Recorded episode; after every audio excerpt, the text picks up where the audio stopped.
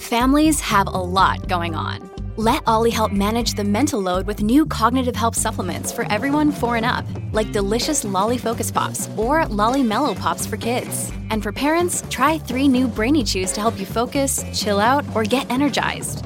Find these cognitive health buddies for the whole fam at olly.com. That's O L L Y.com. These statements have not been evaluated by the Food and Drug Administration. This product is not intended to diagnose, treat, cure, or prevent any disease. This episode is brought to you by Shopify.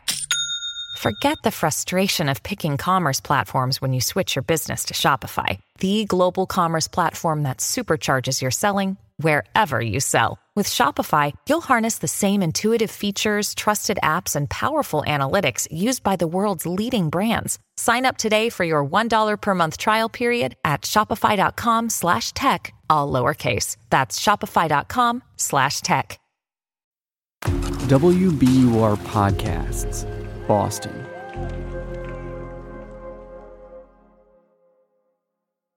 There are more than a half million elected officials in the United States, and they get into all sorts of trouble. Six New York politicians were arrested Tuesday. Is accused of illegally gathering absentee paid for a woman's abortion despite opposing abortion rights without any exception. You got your bribes, your corruption, going back on campaign promises, failing to show up for critical votes. There are lots and lots of opportunities for human fallibility. And while it might feel like politicians are especially slimy these days, Uh, re- regular salamanders. those slippery, Those dang slippery, Slippery. political salamander politicians. Everyone keeps talking about how they're they're like um they're lizard people, but I think they might be salamander people. That's right. know? We've just been thinking of them slightly incorrectly. okay, it's well we well we think they're especially slimy these days. There's been some element of moral depravity in politics since forever. Something about that confluence of power and money seems to bring out the worst in us. It's true. This is not just an American problem, though. People all over the world think politicians suck. That is why, back in 2017, two guys in New Zealand thought of a new kind of politician. One who they believed could rise above a lot of our worst instincts. A candidate who would really be accessible to their constituents. A candidate who would never lie or put their own financial interests first. A candidate unlike any we've seen run for office before. The candidate's name was Sam. And Sam was a bot.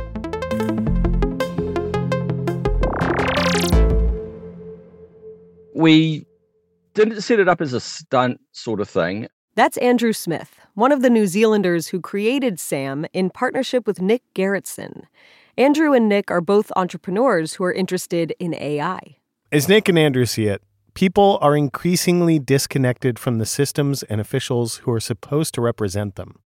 And in order to act on the issues that affect us all, like climate change, governments need to be listening to everyday people. Here's Nick. as the world moves into increasingly complex issues, whether they be macro issues like climate change or inequality, or even more, I guess, geographically triggered, such as the war in Ukraine, engagement with the political system by every individual on earth is actually really, really important. They set up a website where people could talk to Sam about the issues that were important to them. No need to wait for a town hall or for Parliament to be in session. Voters could log on and register their opinions whenever they wanted to. in New Zealand, I think Parliament only ever sits somewhere around 100, 108 days a year out of 365 days. So, this whole thing about actually turning political engagement into a real time thing was really, really, really, really exciting. Sam could remember everything that anyone said to her.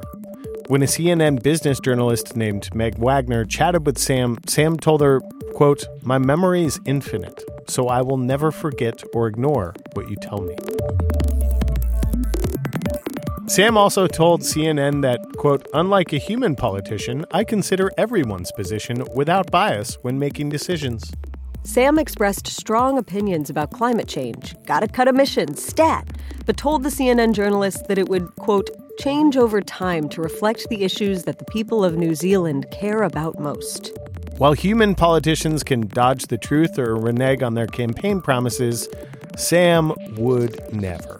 I mean, the current scenario in most countries, most democracies, is that people sort of like lie through their teeth to get elected. And, and of course, being digital, you, you can keep a record of, of everything that you say and do. So it creates a, a level of accountability that the current politicians just don't don't have.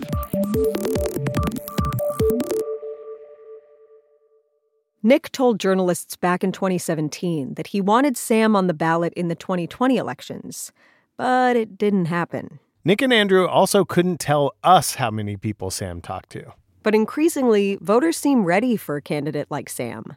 According to a 2019 survey conducted by researchers in Spain, one in four Europeans said they'd actually prefer AI to make governance decisions.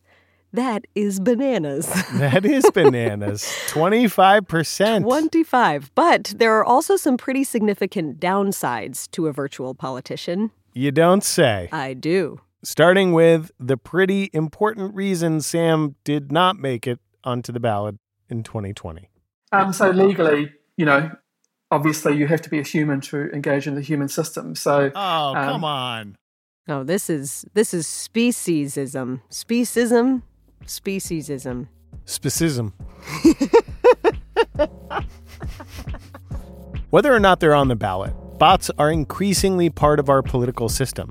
Remember those Russian social media bots, the Twitter ones, the Facebook ones, meddling in the 2016 election?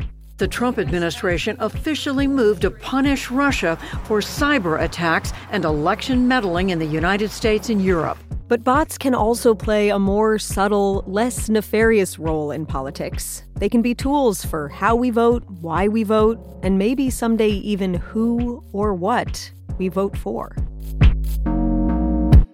I'm Amory Sievertson, I'm Ben Brock Johnson. and you're listening to Endless Thread from WBUR, Boston's NPR station. Today, the second installment of our series about the rise of the machines and how virtual machines are changing the way we interact with the internet and each other. Good bot, bad bot. We'll get back to Sam and the idea of a bot candidate. But what about the ways that bots can already be a tool in democracy? One of the biggest frustrations with modern politics, if you're a voter, is something that ought to be simple accountability.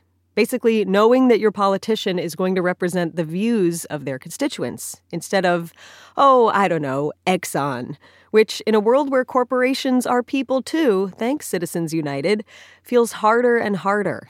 Or knowing that your representatives in Congress are using the information they learn on the job to make informed decisions for the country, not for their bank accounts. Enter Chris Kardatzke, So I'm based out here in Madison, Wisconsin right now. We have a team of about eight creator of a bot that tracks the stock um, trading of members of Congress and how much money they make from those trades. Chris and his brother came up with the idea for this back in 2020. There was a lot of news at that time about the congressmen kind of downplaying the severity of COVID in press conferences while they themselves like selling off their shares and they were attending like confidential briefings.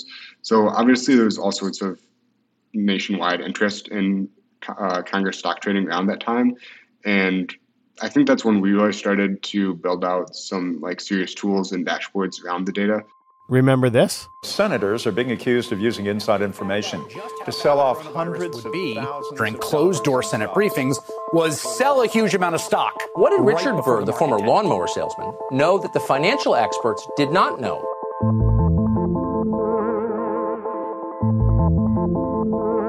Some of the senators who dumped their stocks in February 2020, notably Richard Burr, a Republican from North Carolina who headed the Intelligence Committee, were privy to crucial information about COVID 19 that we, the general public, were not.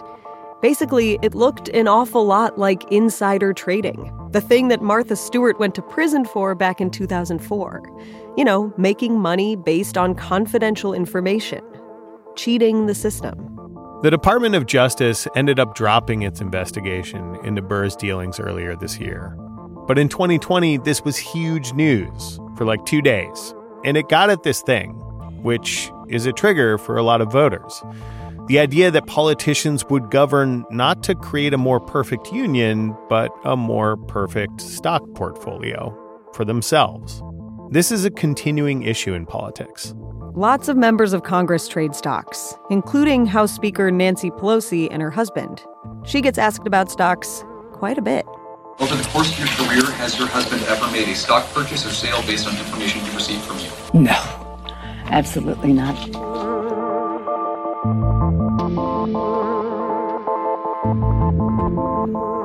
And somewhat weirdly, Nancy Pelosi's trades, especially, are a big trend on TikTok. Copying Pelosi's stock moves literally does not miss because she just did it again. Pilot app, which allows you to copy the trades of people like Nancy Pelosi. Even as the market continues to fall, our Congress buy strategy is up 12.5% this year. But do we want to just follow politicians' investments so that we too can make a buck?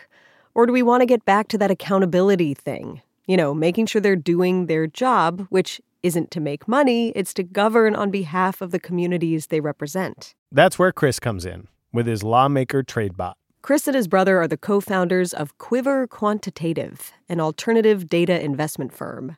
They actually made one of those TikToks that you heard, and alternative investment data is, are, well, an alternative to more traditional types of data investors use, like quarterly financial statements or SEC filings.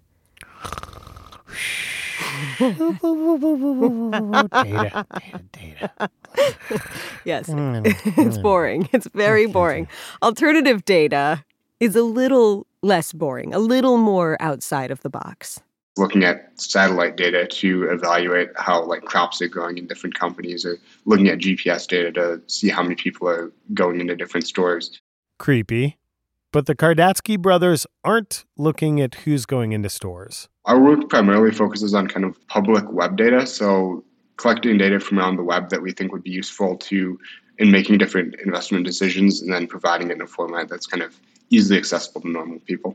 Including those congressional stock trades.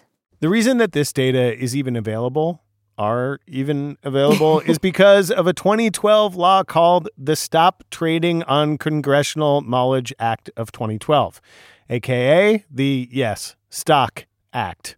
It prohibits members of Congress from using confidential information they learn on the job for insider trading. Interestingly, Richard Burr, yeah, the same guy who was investigated for dumping a bunch of stocks in February of 2020, was one of the only senators to vote against the Stock Act back in 2012. Also, really, it took us till 2012 to figure this out. Yeah. Anyway, in addition to banning insider trading, the Stock Act stipulated new rules for when and how members of Congress disclose their dealings. And that data is, in theory, public. In theory, because it's really hard to access. It's not really built in a manner that makes it super easily accessible, I guess, to the general public. Like you can view it, you can see all the disclosures here, but if you wanted to say see like for instance all trades of Tesla by Congressman, you need to go through and like download thousands of disclosures and kind of parse them all manually by hand. So we've written code to basically automatically download new disclosures and parse out um, like stock trades and then provide that information on our dashboard. Why do you think it's important for the general public to know about their congresspeople's stock trading habits and portfolios? I think by providing transparency, you can hopefully hold politicians a bit more accountable for their financial dealings. Like, obviously, I don't think any of us as US citizens want politicians to be making financial moves which are kind of a negative towards us as US citizens. But there's also a lot of like interesting insights as an investor where you can see what moves like congressmen on different committees are making. So that's that's one of the big things we really focus on is not just looking at kind of what's being traded, but also who's trading it and what inside information they might have. So like if a, somebody on the Senate Agriculture Committee trades like soybean futures or something, that's a lot more interesting than if somebody who has no connections to the field does a similar trade. So every day, the bot scrapes the list of disclosures off of the website of the House. It's different for the Senate because The website doesn't work the same way, so it's harder for the bot, and Chris has to do it himself. But that's the beginning of the process. And then by focusing on those disclosures, I can point the bot, look at the text, and see what it says. And then, like, take out the parts that we're interested in. Like, is this like a stock transaction? Kind of what's the information associated with this? Like, how much money was spent in the transaction? Was like a purchase or a sale? And then sending that to like a database on our end where we're able to republish it on our site. Basically, Quiver's lawmaker trade bot automates something that would be a huge pain to do yourself. Even just finding the websites with the disclosures isn't very intuitive. They don't come up in a simple Google search. The bot visualizes all of this data on a dashboard. You can click on the member of Congress you want to see, and then you'll see a line graph showing how much money they're making or spending on stocks. Below that, there's a running list of recent trades. Sometimes Chris has noticed just some funny things, not necessarily malfeasance, just something strange. There's sometimes weird, just weird stuff like Nancy Pelosi bought like Roblox stock or, or options or something a while back. It's just kind of like seems like a really weird thing for a, like a 70 or 80 year old politician to be buying stock in. Today we're playing Roblox Munching Masters, a crazy game where you start small and eat to grow huge. That is Roblox, the online gaming platform. And who knows? Maybe Nancy Pelosi is spending her free time doing a lot of gaming. Who knows? Ultimately, what's really compelling to me about this bot is that it helps us, the voters, see what our congresspeople are doing. Now I'm just trying to think of what Nancy Pelosi's like gamer handle would be, Amory. mm-hmm. I feel like it would be like dump Trump blaze Cali buds forever. or something, but with the four, the number four. Mm. Anyway, we're going to hear from one of those members of Congress, whatever their gaming handle is, after the break.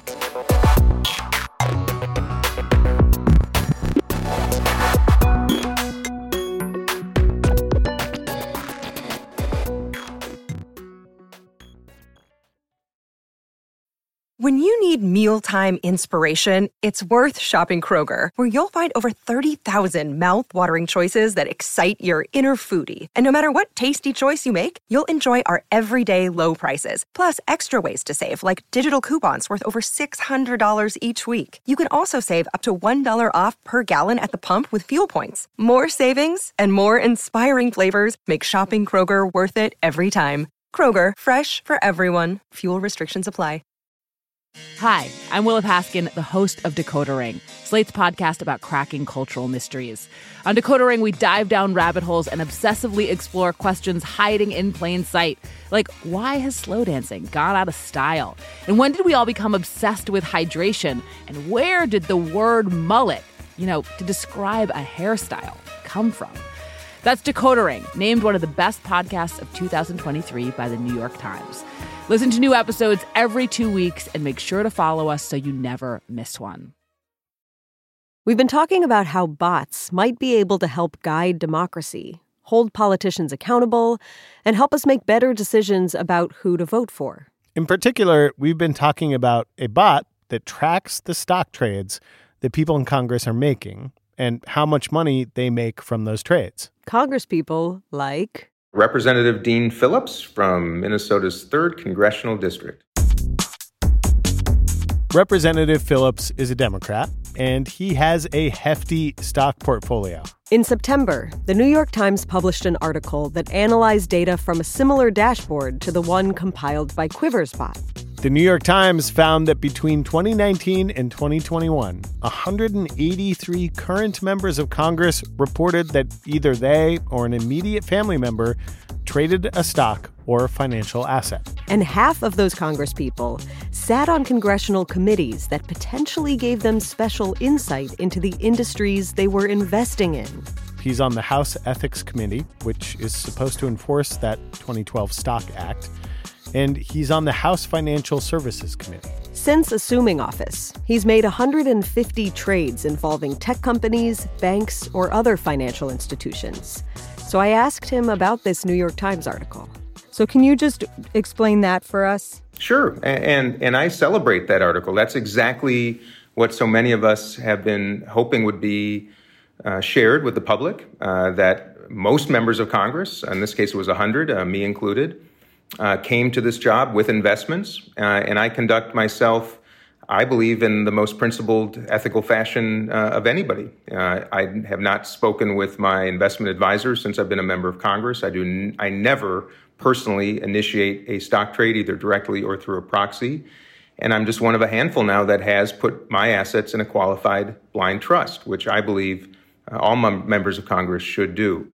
Amory, I also conduct myself, I believe, in the most principled, ethical fashion of anybody. Just so you know.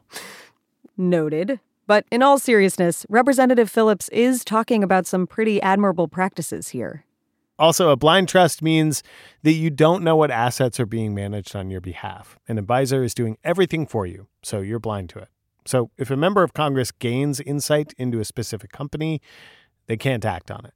There's a lot of momentum right now around the idea that something's got to change when it comes to members of Congress and stocks. Alexandria Ocasio Cortez is talking about this. This isn't just about actual impropriety, but this is about the perception of impropriety. And so is the ultra right conservative senator from Missouri, Josh Hawley. We need to have a ban on members of Congress trading stock, and it has to include members' spouses. Even Nancy Pelosi, she of the TikTok stock memes, who used to dismiss the idea of barring members of Congress from the stock trade, has gotten on board with introducing legislation barring politicians from owning stocks in individual companies. Some proposals ban congresspeople from engaging with the market at all while they're in office. Other proposals would require blind trusts like the one that Phillips uses. Phillips has signed on as a sponsor to the proposal for the latter. When we talked to Chris at Quiver Quantitative, he mentioned how the current Stock Act just doesn't do a lot to disincentivize unethical behavior. There aren't very many harsh penalties on, I guess, violations of that guideline. So if a politician is like approaching an election, for instance, and they have some financial dealings which might hurt their odds at reelection, they could just like wait until like the next month or something, like past the deadline in order to disclose it. And there'd, there'd probably be some like like House Ethics Committee investigation. They, they might get some fine or something, but we really haven't seen very severe penalties in place for violating this legislation. Representative Phillips, who again serves on the House Ethics Committee, said something similar. There needs to be way more accountability for him and his peers. Those who file late those who don't file at all are flagged, but the fines, I think, are in like the low hundreds of dollars. It has no teeth. It does little to actually encourage uh, uh, law abiding. And it also, um, if anything, simply causes more problems uh, than I believe uh, it is worth. Consequences can come in the form of fines, but they can also be served up via public opinion. We asked Phillips what he thought about the role of bots, like the lawmaker trade bot from Quiver. I'll put it this way there's nothing more important than transparency in a democratic republic like the United States of America. Those who offer themselves uh, to the public uh, in service have a requirement, in my estimation, to be forthright uh, about their investments uh, and about their principles, and the public has every right and reason uh, to have some eyes on that. There's no question. Do you think some of your colleagues in Congress are relying on the public simply not paying attention to something like their stock trading practices and how that aligns with the committees that they sit on and, and their other interests? I do believe there are a few. I think there are a handful. I think there are bad apples amongst every institution and organization, and that certainly includes the United States Congress. Phillips clarified that he personally does not believe insider trading is a widespread issue in Congress. But he also underscored that accessible information is just one part of the accountability equation. In order for that information to be effective, people need to actually pay attention to it. For example, data about who contributes to politicians' campaigns. Phillips thinks this needs way more attention. We have mechanisms by which transparency uh, is provided to the American public, but that's worthless unless people actually go look into it. Uh, look into who's giving the money. Look into who is handing over the keys to one and a half billion dollar companies to super PACs that they can then sell tax free to then influence all of us.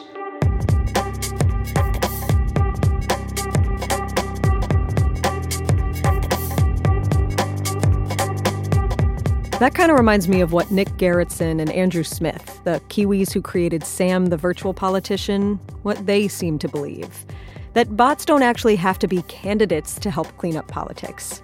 They can be useful tools to help human politicians know what's up with their constituents, and vice versa.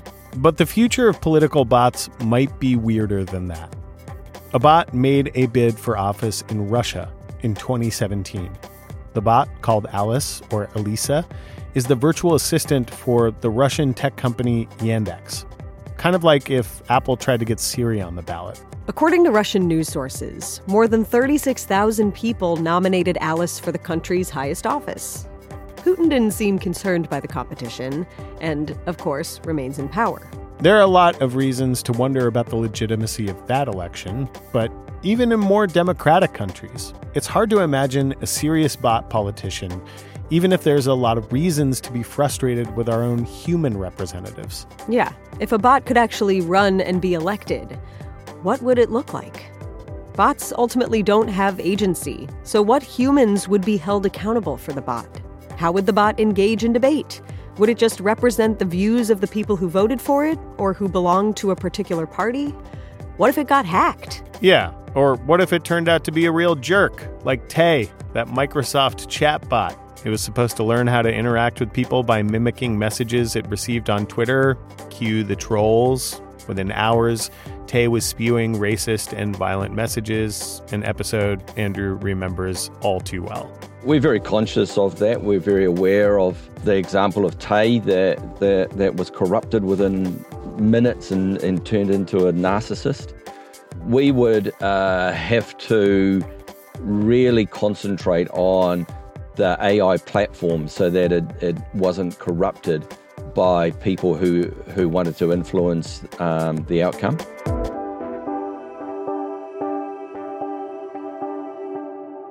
You'll hear more about Tay later in our bot series. There's definitely a lot to work out, but people are imagining this stuff. And once it's imagined, it often starts getting built. The astronaut Buzz Aldrin had a different way of talking about science fiction literature. He called it future prediction literature. I read a book a few years back called Blackfish City, where novelist Sam J. Miller imagined an entire government run by algorithms. Even if we built an entire bureaucracy of bots, they would have our own biases and issues hard coded into their underlying software. In the near future, it sounds like Sam will help survey voters about issues rather than run for office. Nick and Andrew are talking to some local government officials across Europe about using SAM to increase engagement on the municipal level. But they think we will see bots on the ballot within our lifetimes, and that that's a good thing. You know, the, the question really is is there true accountability within current democracies? And I think the, the increasing number of people that are choosing to disengage with the political process actually would suggest that the system is failing. So, how do we renovate the system? Because it's obviously really, really important. I even suggested to Representative Phillips that the House Ethics Committee use its own bots to help the public understand some of the things they're working on, like transparency around how political campaigns are funded. Humans can act immorally, for sure, but we're less likely to if we know someone's watching us. And maybe politicians and local governments can use chatbots like Sam to find out what issues people care about. If it's easy to engage with the government, maybe elected officials will understand that lots of people care about issues like climate change, and the interests of the public will come to outweigh the interests of corporations that can afford to spend millions on lobbyists. Bots and AI can be a way to not replace humans in politics with all of our messiness and imperfections but to help us navigate politics. But what if you actually wanted your bot to have all the idiosyncrasies and foibles of a human? A friend, a parent, a former partner.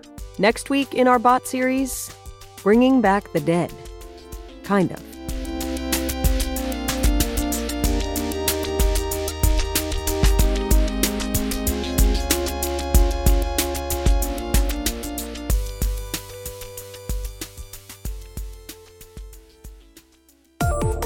Endless Thread is a production of WBUR in Boston. Want early tickets to events, swag, bonus content, my political platform, Ben's stock portfolio? Join our email list. You'll find it at wbur.org slash endless thread. This episode was written and produced by Grace Tatter, but we found Chris and Quiver thanks to my illustrious co-host Amory Sievertson. Mix and sound design by Paul illustrious. Yeah, you're illustrious. Um, I'm I'm uh, the decidedly less illustrious Ben Brock Johnson. Our web producer is Megan Cattell. Also, the theme music for our series, which you heard at the top of the show, was composed by a bot. Thanks to sound designer Emily Jankowski, who found a way to do this via a website called Boomy. You can check it out. The rest of our team is Nora Saks, Quincy Walters, Dean Russell, Matt Reed, and Emily Jankowski. Endless Thread is a show about the blurred lines between digital communities and, and a slimy, slimy salamander. sure. Gotcha. Okay, yeah, real curveball there. If you've got an untold history, an unsolved mystery, or a wild story from the internet that you want us to tell, hit us up. Email endlessthread at wbur.org.